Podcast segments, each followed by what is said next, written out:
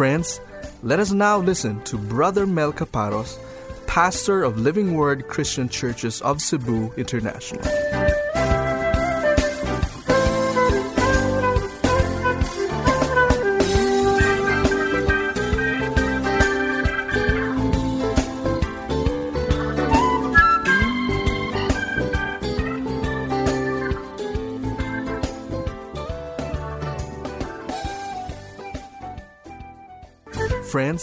Let us now listen to Brother Mel Caparos, pastor of Living Word Christian Churches of Cebu International.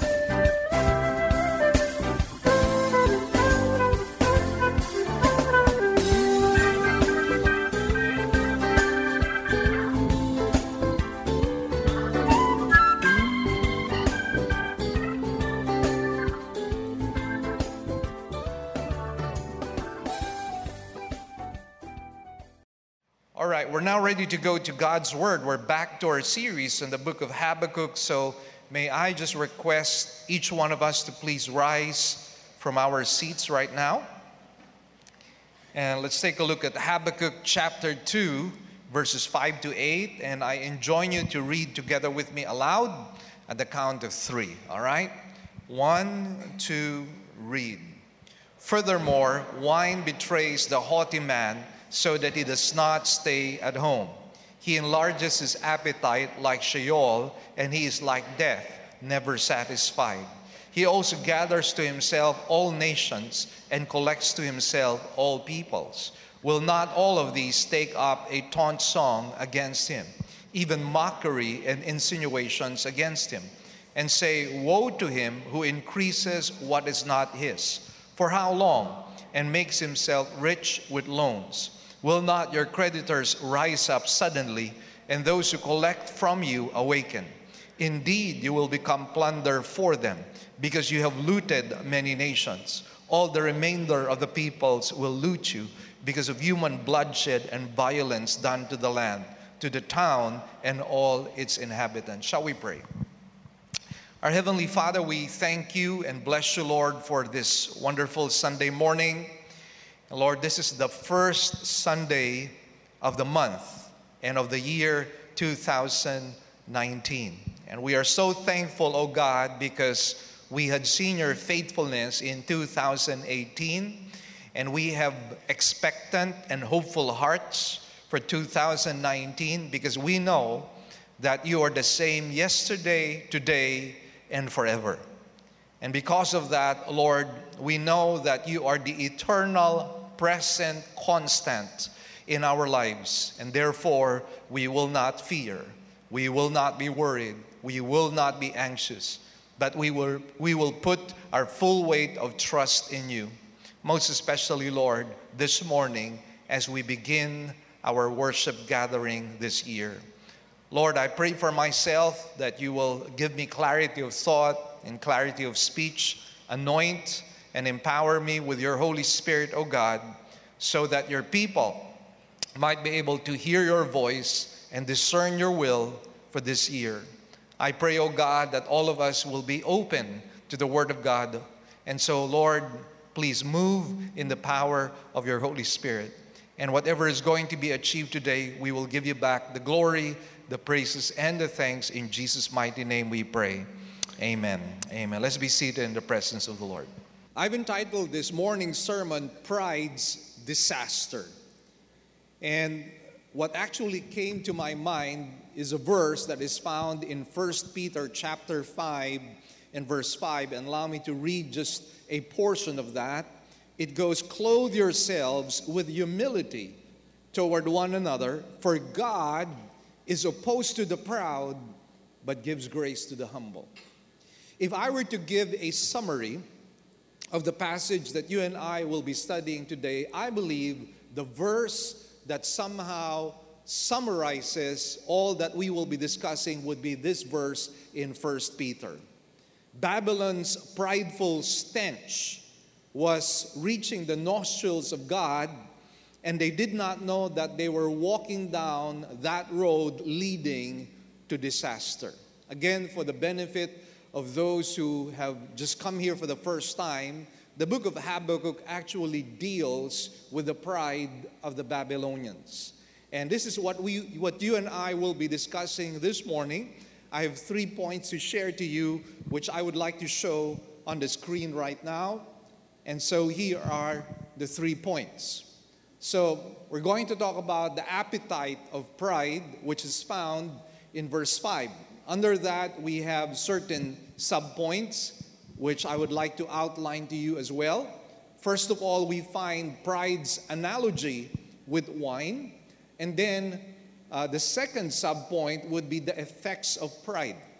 And here are they uh, it's restlessness, greed, discontent, and acquisition.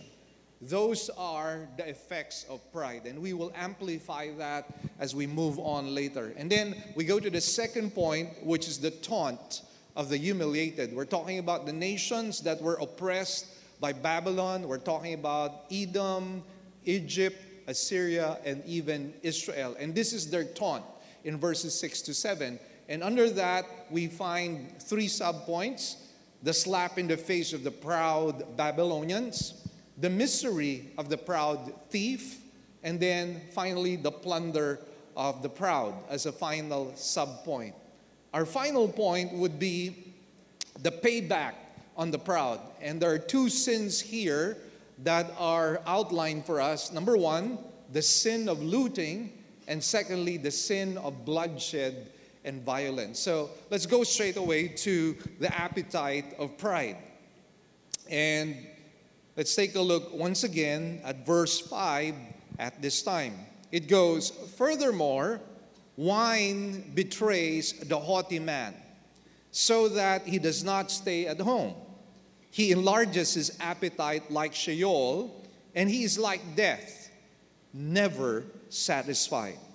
He also gathers to himself all nations and collects to himself all peoples. Now, one of the things that I'd like to point out to you is that wine here is actually symbolic of the pride of the Babylonians. And I believe the reason why God uses this is because of the similarities between drinking wine and pride as well. And we will get into that later on. But one of the things I'd like you to be aware of is that the Babylonian people were actually addicted to wine. All right? They were drunkards, so to speak. And in Daniel chapter 5, we find a very good example. Uh, at that time, in Daniel chapter 5, they were under siege from the Medo Persian Empire. And yet, the Babylonians were actually very complacent instead of preparing themselves for the impending attack, what they did is they had a banquet. At that time, the king was Belshazzar. He had replaced his father Nebuchadnezzar, and he himself was getting himself drunk. And because they did not prepare for war, the Medo Persian Empire was able to conquer them practically almost without a fight. And basically, that tells you that this was something that controlled them. Wine actually controlled them. Now, the treachery of wine, of course, is described in Proverbs chapter 23, verses 31 to 32. We know that wine looks so inviting, most especially when it's in a glass. But according to Proverbs 23, verse 32, in the end, it bites like a snake and stings like a viper. Again, let me repeat. In the end, it bites like a snake and stings like a viper. Wine here may be referring again to the pride of the Babylonians. Now let's compare wine and pride as well. Wine actually controls a person's action. Wine causes people to do some crazy things. In fact, I recall my drinking days when I was in my teenage years and in my early 20s. There were times actually that I get I got dead drunk. And during those times, I must admit that I could not control my behavior. My behavior was actually out of control. And for those of you who had been drinking in the past, hopefully you're not drinking anymore now. But if you were drinking in the past, I'm sure you know what I'm talking about. Wine actually controls your behavior. You're not able to control yourself. And we can say the same thing about pride. Pride controls a person's action. Pride causes him to do some crazy things. Now, again, let me just make you aware that we're using a synecdoche here. It's a figure of speech by which one thing represents a whole. And in this case, we're talking about seemingly one man, but this one man actually represents the entire nation of Babylon. And what God is saying about this nation is that it was a very, very proud nation. And the Bible declares here, God is declaring that pride would actually be the downfall of the Babylonian nation. That is why I notice what it says here wine, again representing pride, wine betrays the haughty man, or wine betrays the proud person. All right? Now, why does pride betray man? Well, because pride is the reason for one's downfall. Allow me to share to you a few quotations. First, from Donald uh, and this is what he said God is not out to hurt our pride, He is out to kill our pride. Let me say it again. God is not out to hurt our pride, He is out to kill it. And then from William Secker, he says, God abhors them worst who adore themselves most. Now, if you really think about it, pride happens to be the root of all evil. How did sin come into this world? How did sin come into those who were the angelic host of God? Well, we go back to the story of Lucifer. If you recall his story, Lucifer became so proud. He was so proud of his beauty, he was so proud of his wisdom. And because of the pride that he had, it was something that he desired that he become like God. It became his ambition to become like God. He was not content with his place as the anointed cherub of God. He wanted to be like God himself. And that proved to be his downfall. So Lucifer later on became becomes Satan. Pride was the downfall of Lucifer. And so once again, I think for 2019, I think we need to be able to start on the right foot. And if you and I want to start on the right foot, we need to begin this year with humility in our hearts. First of all, being humble before the Lord, and then being humble also before people. Because I believe that if we are humble, then God will exalt us. We will see favor upon favor, grace upon grace in our lives.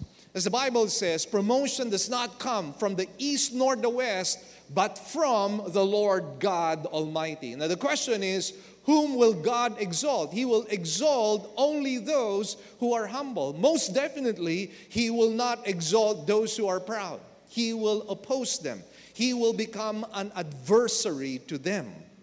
And this is exactly what we see here. Now, let's talk about the effects of pride as we see it here in this particular passage. First of all, we find restlessness. And where do we see that? Again, in this verse, it says, so that he does not stay at home. Pride actually caused the Babylonian nation to be restless. And we can say the same thing too with those who are proud, those proud individuals. These proud individuals are restless. Just like Lucifer, as I mentioned to you, he was restless with the fact that he was only an anointed cherub of God. He wanted to be like God. And so people who are proud are restless. They're not content where they are, they want something more. And that's why, again, you and I will be able to discern pride in us if we sense that there is some form of restlessness in us. And so, as we take stock of ourselves, as we make a spiritual inventory of our lives this 2019, we have got to ask ourselves this question Am I restless? Am I not content where God has placed me.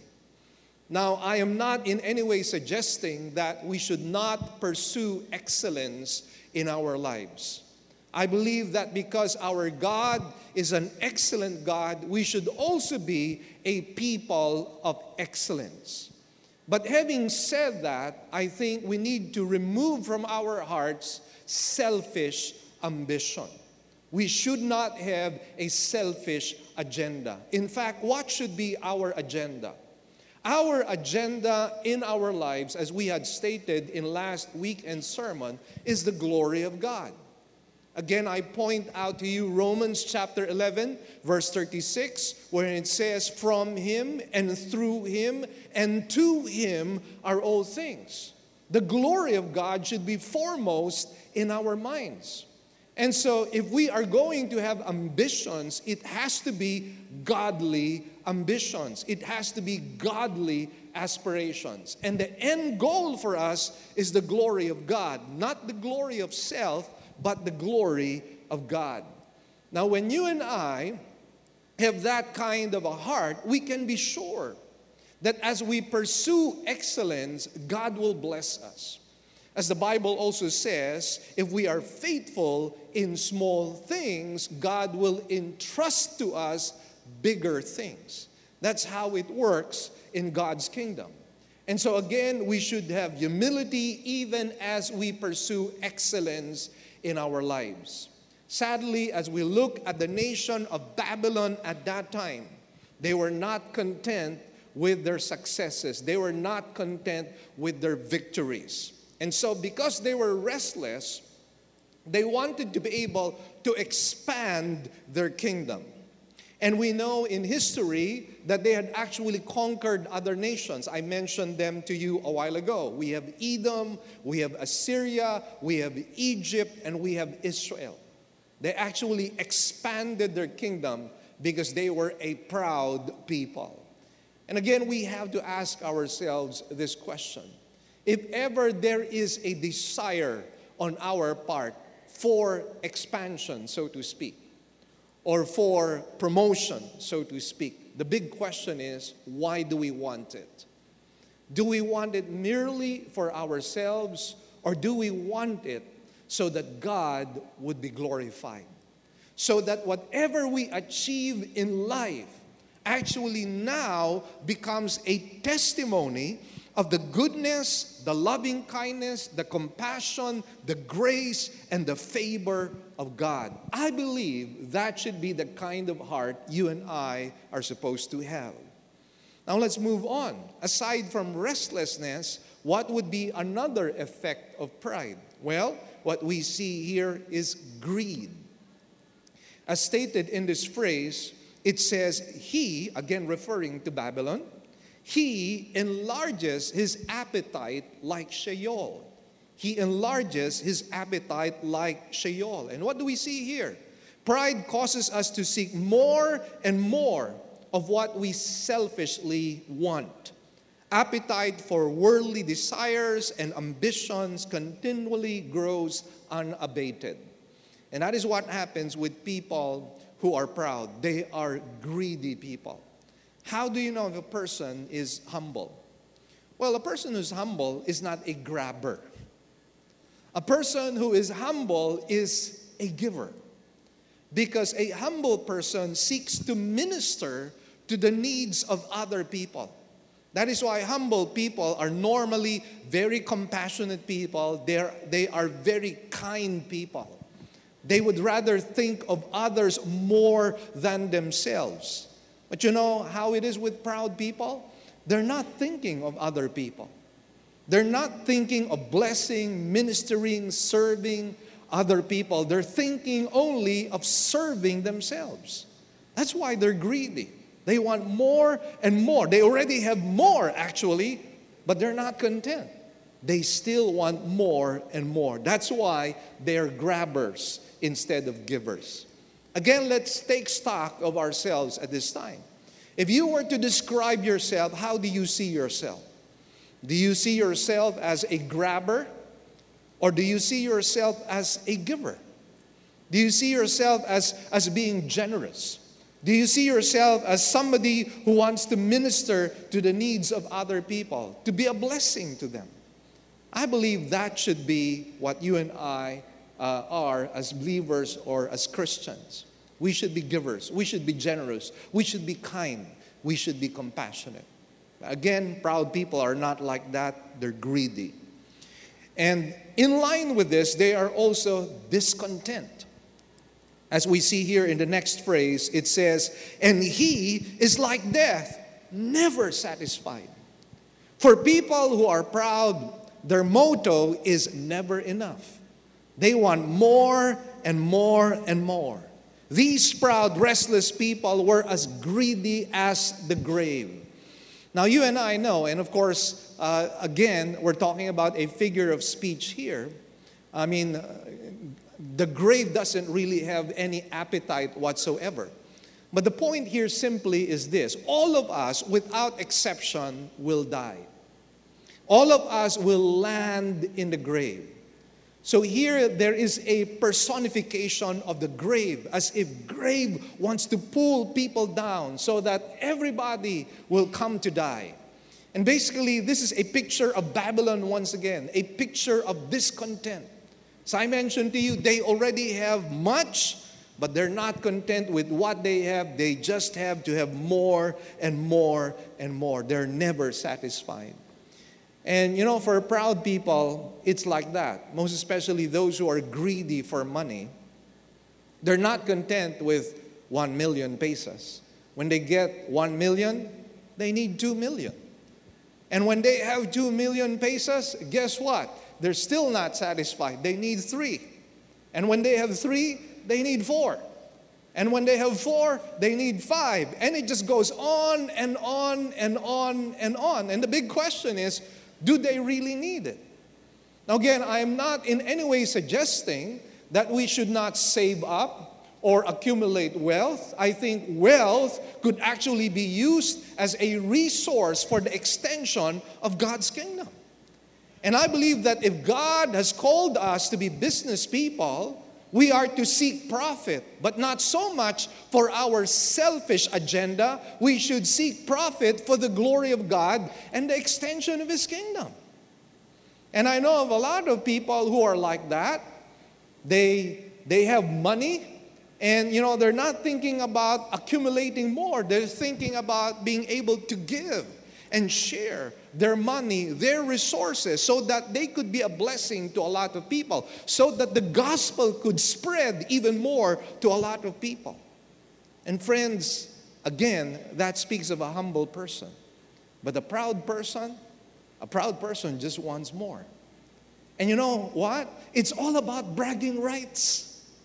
Because a person, for example, who is blessed with 5 million will be able to look down on a person who only has 1 million. And so we would say, look, at what I have. I have 5 million pesos. You just have 1 million? I have more than what you have. It's all about bragging rights. And basically, that's what we see here in the case of Babylon. As I mentioned to you, they had already much. They were, they were prosperous, they were blessed. But you know what? They were not content. They wanted more. It was all about bragging rights so that they could claim to the whole world that they were mighty conquerors. That, that, that they had taken the spoil and the plunder of a lot of people, that they had conquered Edom, Assyria, Egypt, and Israel, and they wanted more. That's how it is with proud people. It's all about bragging rights, it's all about being the top dog it's all about being seen, admired, and worshiped by people. And that's exactly what we see here. And the manifestation here is in acquisition. Notice what it says here. He also gathers to himself all nations and collects to himself all peoples. Babylon is seen here perpetually seeking to collect nations and collecting people to himself. And again, for what use was that? It was merely for bragging rights. And again, let's take stock of ourselves because, again, I think New Year is the best time to take stock or make an inventory of our spiritual lives. And the question I need to ask you is this Are you concerned about bragging rights? Are you concerned about showing yourself to be superior compared to others? Are you in the habit of continually comparing yourself with other people? And my big question also is do you desire the downfall of others so that you could be lifted up, so that you could also be exalted? Some people, unfortunately, have a crab mentality. They're not happy when people are up there. They're not happy when, when God exalts certain people. And their desire is to pull down these people because misery loves company. They do not want other people being promoted. They don't want people being exalted by the Lord. They want to pull them down. And again, that's a sign of pride. When we're not happy when people are being blessed, that's really a sign of pride. For what does the Bible say? The Bible says that we are to weep with those who weep, and we are to rejoice when people are rejoicing. That is the kind of attitude we need to have. And so when we see our neighbors, our brothers and sisters being blessed of God, when we see that, that God is exalting them, promoting them, granting favor upon favor, what should be our attitude? What should be our response? Our response should be that of happiness. We should be happy for people. We should be happy that God is exalting them. We should be happy that God is blessing them. We should be happy that God is granting favor upon favor. We know when you and I have pride, when you and I envy other people's blessings. When you and I covet other people's blessings for ourselves and we desire the downfall of certain people. Well, this was actually the attitude of the Babylonians. And again, if you and I are going to start on the right foot this 2019, we need to become humble. And friends, let me just tell you this Sometimes we're blindsided with our pride. Sometimes we don't even know it is there. Until we take stock of ourselves, until we observe the way we behave, until we observe the manifestations themselves. And we see here the manifestations of pride. That's why the Bible does not mince words, it speaks to us the truth. And sometimes the truth can be painful. You know what our problem sometimes is? Our problem sometimes is we are able to see the faults of other people, but we're never able to see the fault in us. That's why the Lord Jesus Christ was right when he said, Before you take the speck out of your brother's eyes, you need to remove the log of your eye. And just try to imagine a log in your eye. You will not be able to see. But that's exactly what pride does. Pride blinds you to your own faults. Pride blinds you to your own mistakes and your own sins. So while you are able to discern and see the sins and the faults and the mistakes of other people, you don't see it in yourself. All you see is that you are a good, great, mighty, glorious person. And you and I know that's not the truth. Because all of us, without exception, have defects. All of us, without exception, have our own failures before God. We have had seasons of faithlessness before the Lord, and we have to recognize that. And humility calls us to repent of our sins, to recognize pride inside of us, and to ask God for forgiveness whenever it is present in our hearts. And again, we need to ask ourselves is there pride in our hearts? We need to confess them before the Lord. Otherwise, it will cascade into more sins. There will be a domino effect, so to speak. It will be one sin after the other. It begins with pride, it will lead to others. That's exactly what happened to Lucifer. He is the inventor of all the evil, wickedness, perversion in the world. And where did it all start? It all began with pride. That's why pride can be our downfall. Now, when we move forward, let's take a look at verses 6 and 7 right now. We find the taunt of the humiliated. We're talking about the nations that were humiliated by Babylon, which includes, of course, uh, Israel in the immediate future because this had not yet happened. And so here's what it says in verses 6 to 7. It goes, Will not all of these, referring to these nations, take up a taunt song against him, even mockery and insinuations against him, and say, Woe to him who increases what is not his? For how long? And makes himself rich with loans. Will not your creditors rise up suddenly, and those who collect from you awaken? Indeed, you will become plunder for them. Now, what we find here, first of all, in verse 6, is what I call a slap in the face of the proud, the proud Babylonians. Because here we find that in the end, these nations will have the last laugh. That's why it says here, Will not all of these take up a taunt song against him, even mockery and insinuations against him? Because these nations that had been humiliated will see the punishment of Babylon. They will be able to see it. I recall the story recently, Maranatha magazine carried a story about an ex millionaire and here's the story. Uh, let me just read to you a portion of that uh, article. It goes A millionaire who had been indicted for a serious crime was serving a long prison term.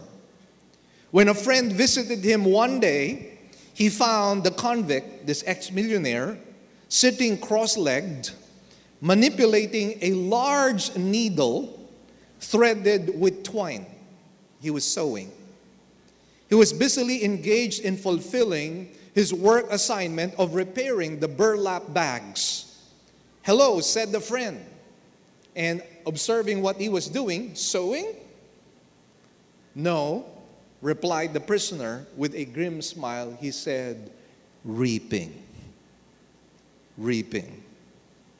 The man had plowed iniquity and sown wickedness, and the harvest of his evil conduct was now his bitter portion. What does the Bible say? Whatsoever a man sows, he shall also what? Reap. If you sow love, you will reap love. If you sow hatred, you will reap hatred. If you sow good things, you will reap good things. If you sow bad things, then you will also reap bad things as well. So, if you and I are to follow the principle of sowing and reaping, we need to be planting good things in our lives. But some of us would argue, but, but some people are doing bad things against me. Well, here's what I need to tell you you need to continue sowing good things. Even if people are doing bad things against you, you need to be able to do the right thing all the time because God is watching. Amen? God is watching. God ultimately is the judge of our lives. And so it doesn't really matter what other people do to you, whether they hurt you or do bad things to you. What you need to be able to do is do the right thing. Never retaliate. The Bible is very clear vengeance is mine, said the Lord. The Bible is very clear that in place of bad things, we need to do good things to people who are doing evil things against us. That's how we respond as believers in Christ. We do not fight fire with fire. We are not in the Old Testament an eye for an eye and a tooth for a tooth. Now, there was a purpose for that in the Old Testament because, again, that was talking about civil law. But then again, the implementation of an eye for an eye and a tooth for a tooth was implemented by the judges of Israel. It was never an individual, personal vendetta. It was something that went through a process of justice. And that's why the Lord Jesus Christ said, if somebody slaps you on one cheek, what are you supposed to do? Well, turn the other cheek. Now, are you to do that literally? No. I don't think the Lord means to means for us to apply that literally that when somebody slaps us that we, we turn our other cheek. Now I think what the Lord really means there is this. If some people hurt us, we don't hurt in return. Amen? Because God, after all, is watching and God is the ultimate judge. Amen? So we leave it to God. We leave everything in the hands of God. Now, here we find the misery of the proud thief. And it says here in this verse, and say, Woe to him who increases what is not his. For how long? And makes himself rich with loans. Now, notice here, there are two similar phrases. The phrase, uh, him who increases what is not his, and then makes himself rich with loans. Now, basically, what this is saying is that the Babylonians were thieves because they were taking what did not belong to them. I believe that's also what the word loans here mean. It's not really theirs, but they're taking it, all right? And so here we find their misery as indicated by the word woe. Woe is an interjection of distress pronounced in the face of disaster or in view of coming judgment. So when you find that word woe, it basically speaks about judgment.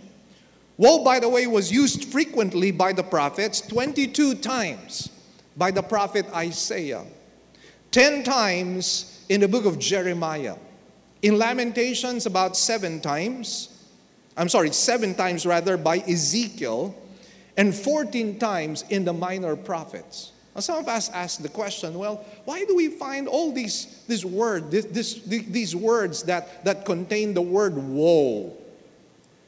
It seems like, you know, if we look at the Old Testament, it's like the Old Testament is filled with prophets of doom. But you know, some of us don't really understand what has happened in the history of Israel. The word woe is practically an indication of the faithlessness of the nation of Israel. Remember, I mentioned to you the fact that they had a covenant relationship with the Lord. And in this covenant, there was a contract between them and the Lord. In the book of Deuteronomy, God says, choose between life or death. But then in that exhortation, in that admonition, God says, choose life. But if you're going to have life, God says in the book of Deuteronomy, you need to obey me. Because if you disobey me, the other only option for you is death. And so in the book of Deuteronomy, what do we find? We find a list of blessings if they obeyed, and an even, an even longer list of curses if they disobeyed. And so, what were the prophets really doing? The prophets were actually calling the nation back to repentance. The prophets were really saying, God wants to bless us. The prophets were saying, Don't you know that we, we have been given a land flowing with milk and honey? And the desire of God is to make us the head of the nations and not the tail of the nations. God wants to exalt us, God wants to exalt Zion. But we have been faithless with the covenant of God. And because they refuse to repent, you find the word woe. Basically, what that means is this I have called you to repentance. God was saying, I have called you to repentance, but you remain stiff necked. I have called you to repentance, but you remain stubborn. I have called you to repentance, but you remain hard headed. And because of that, woe to you for your disobedience. Now, I want you to observe a phrase that sticks out in the middle of this sentence as we look at the structural diagram. Let me just show it to you. Look at this verse. Now, notice the similarity between the first sentence and the last one. I already pointed out that out to you. Notice it says in the first part, woe to him who what? Increases what is not his. Notice how similar that is to the last sentence and makes himself what? Rich with loans. All right? That's basically synonymous. That's a, a parallel uh, statement. But notice, in the middle of that, there's a phrase that sticks out. Now, again, that's intentional. It's calling people to a very important point. Because remember, this was the question of Habakkuk in the first place. He was saying, How long, O Lord? How long before you judge the wicked? How long before you bring about justice? How long? And you know, this now presents itself as a rhetorical question. And the point of this phrase right now is this it will not be for long. That is why here the point is that God is saying is that all that these people are doing, the Babylonians, will not be forever. In fact, in this passage, we find that God would judge them. The proud people's success will not be forever. And this tells you, brothers and sisters, that God judges proud nations. You know, there's an interesting archaeological discovery about Sodom and Gomorrah. I used to think that uh, Sodom and Gomorrah was in the southern tip of the Dead Sea. And my, my inclination before was that it was probably on the side of Israel. But now, with the recent archaeological discoveries that have been made about Sodom and Gomorrah, it has debunked the fact that it is actually in the southern tip of the Dead Sea. Now they have found a city on the northern tip of the Dead Sea on the Jordan side. Not the Israeli side, but on the Jordan side. Remember, uh, it is divided by a body of water. On the west, you have Israel, and on the east, you have Jordan.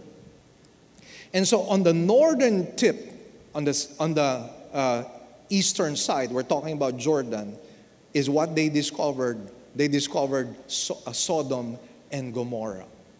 And according to the archaeologists, it's about three hours' walk. Now that means that it was huge. I mean, of course, we're talking about cities right now, and right now, three hours' walk is not so far. But then we're talking about an ancient city during the time of Abraham and Lot. Three hours meant that it was really a big city. And you know what they discovered? They discovered a, uh, a city with ruins which was destroyed by a meteor shower. And friends, if you line that up with the book of Genesis, it makes perfect sense. And what does that tell you?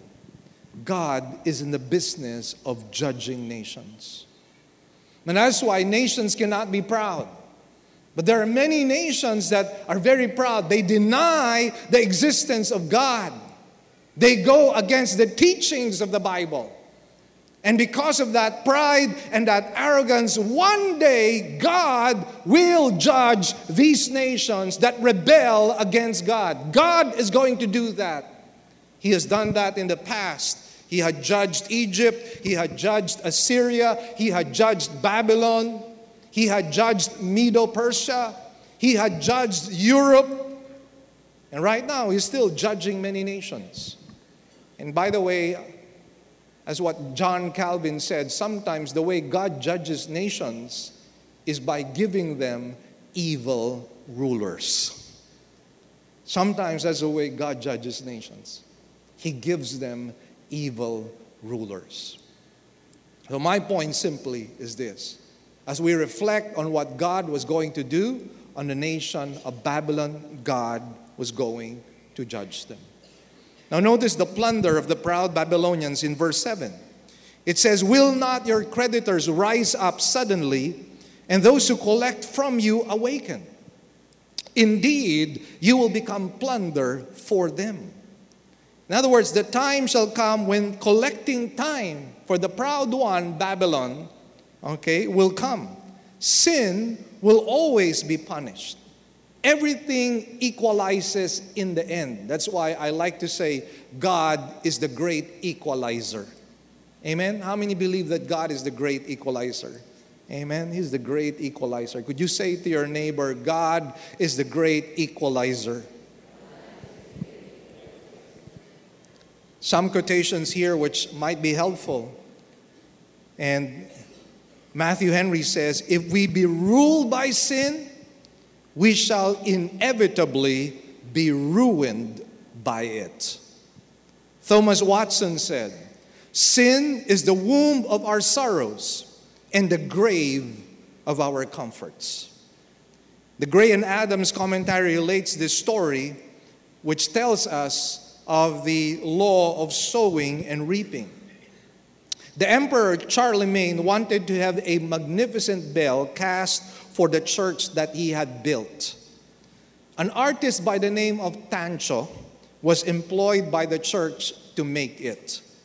He was furnished at his own request with a great quantity of copper and a hundred pounds of silver for the purpose. He kept, however, the silver for his own personal use. In other words, he stole the silver. And what he did was he substituted the silver with a quantity of highly purified tin so that it would not be discovered that he stole the silver. When the work was completed, he presented the bell to the emperor, who had it suspended in the church tower. The people, however, were unable to ring it, so guess what happens? Tancho himself was called in to help in ringing the bell. And as he was ringing the bell, he pulled the bell, and guess what happened? The tongue of the bell fell on him, and he died on the spot. The very bell from which he stole silver was the very bell that killed him. God is watching. Say to your neighbor, God is watching. The things they did to other nations, Babylon, will return to them. They too shall be punished. They too shall be plundered. The biters will become bitten. The plunderers will become plundered. The victors will become the vanquished. Another story might be helpful. There was a very wealthy widower who deeded all his property to an only son and his wife on the condition that he would be allowed to live in the country with them for the rest of his life. After a few years, when the inheritance had been spent, the daughter in law decides to become a daughter outlaw. She got tired of having the elderly gentleman around and told her husband he would have to leave. The father would have to leave the house. The son agreed and broke the news to his father. A short time later, he and the feeble old man walked down the dusty road to a state supported home for senior citizens. Being very unsteady on his feet, the father finally asked if he could rest for a few minutes on a sawed off stump. So he, he sat down on that stump for a few minutes, and after regaining his strength, all of a sudden, he put his head on his hands and he began to cry. The father began to cry. The son, pricked in his conscience, tried to make excuses. And finally, his dad controlled himself and said these words I am not crying so much because I'm going to this lonely home for the poor and unfortunate. I am weeping because of my own sins. 40 years ago, I walked down this road with my father, and I brought him to the very same place you're going to bring me to. I am now seeing the results of the evil deeds I have sown with my own father. Whatsoever a man sows, he shall also reap.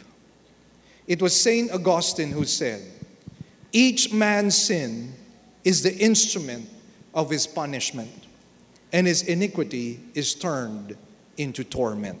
Again, each man's sin is the instrument of his punishment, and his iniquity is turned into his torment.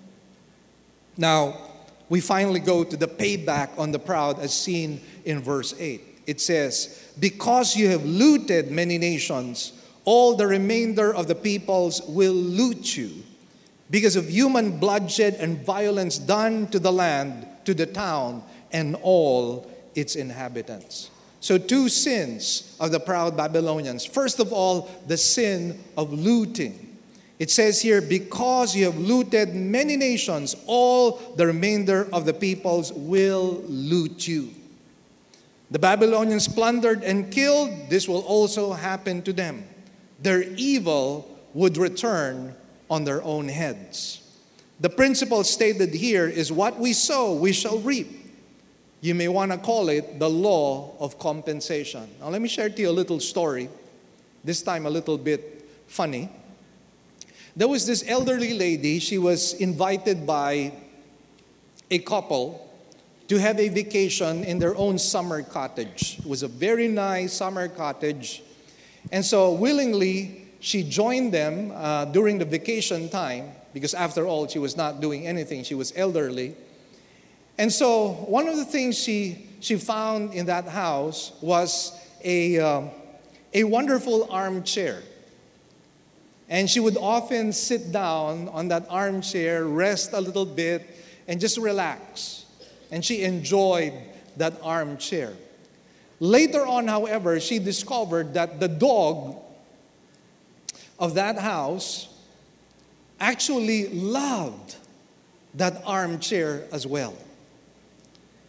And so one time, the elderly lady went to that armchair and saw that the dog was sitting there. Now, the dog was huge. The name of the dog was Rover. And so she was afraid, of course, to, to shoo away uh, this dog because the dog might, might bite.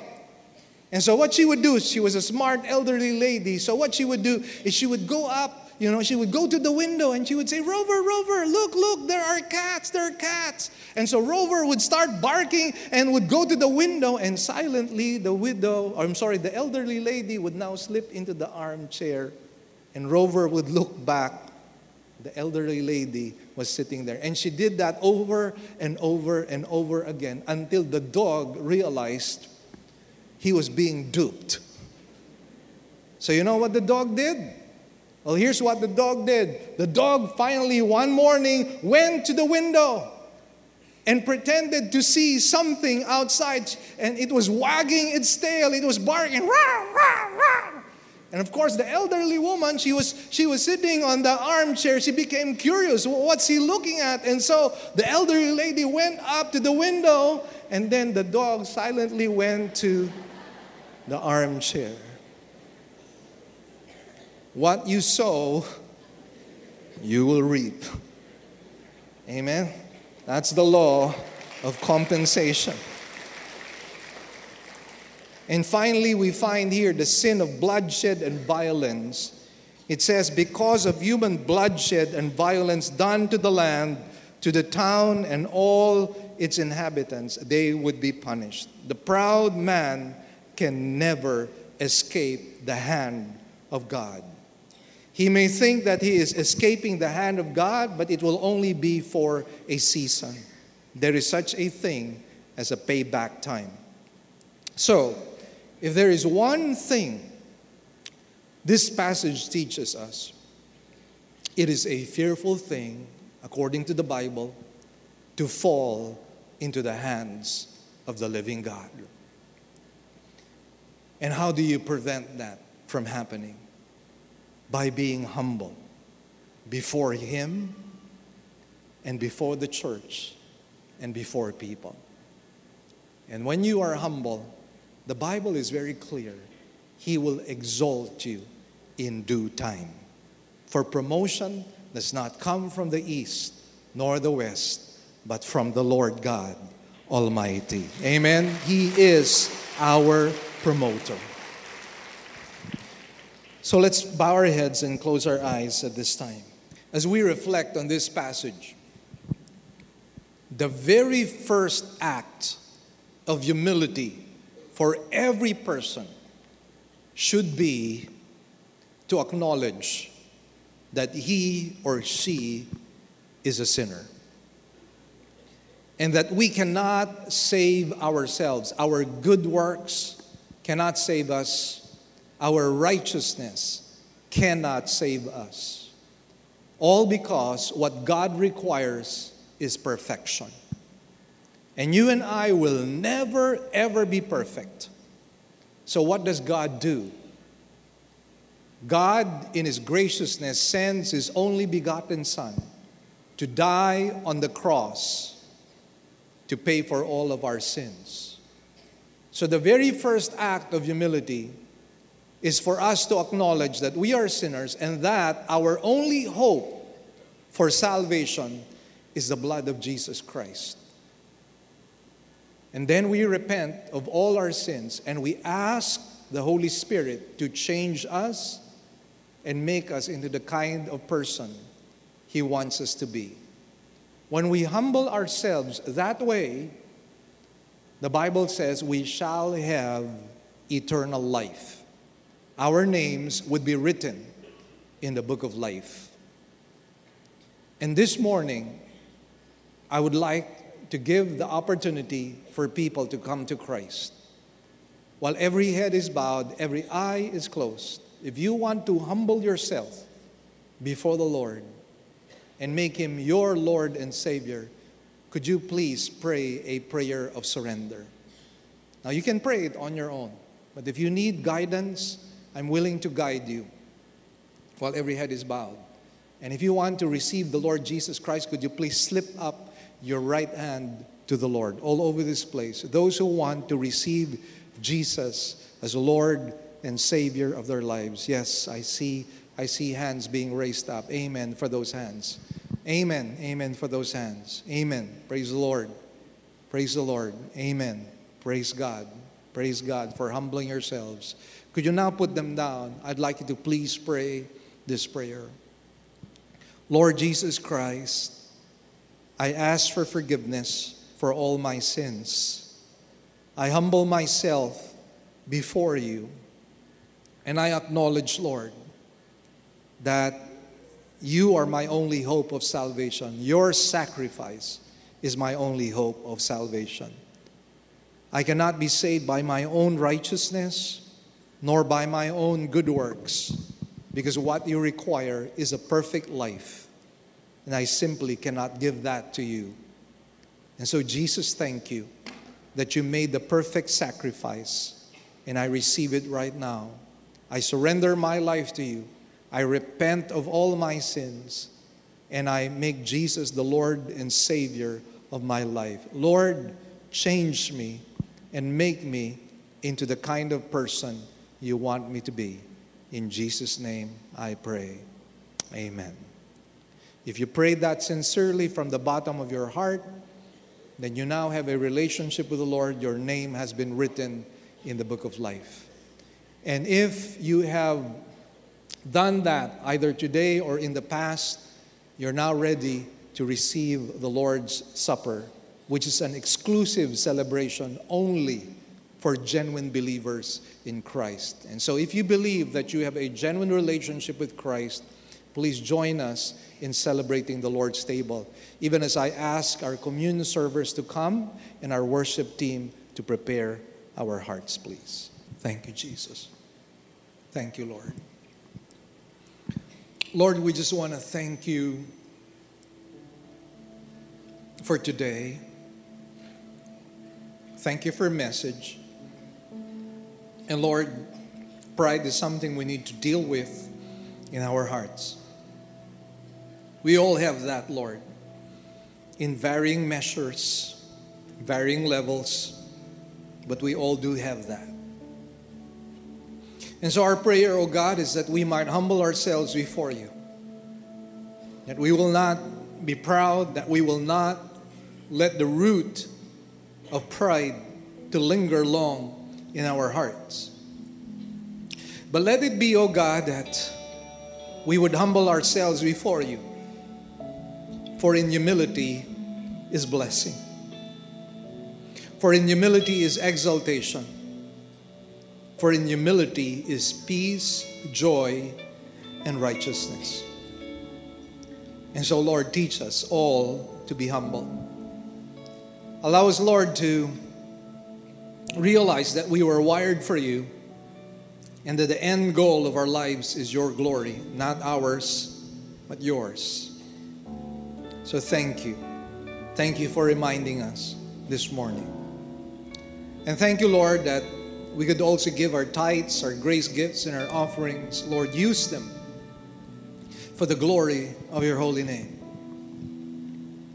And whatever has been achieved, today, we will carefully give you back all the glory, all the praises and thanks. In Jesus' mighty name we pray. Amen and amen. Praise the Lord.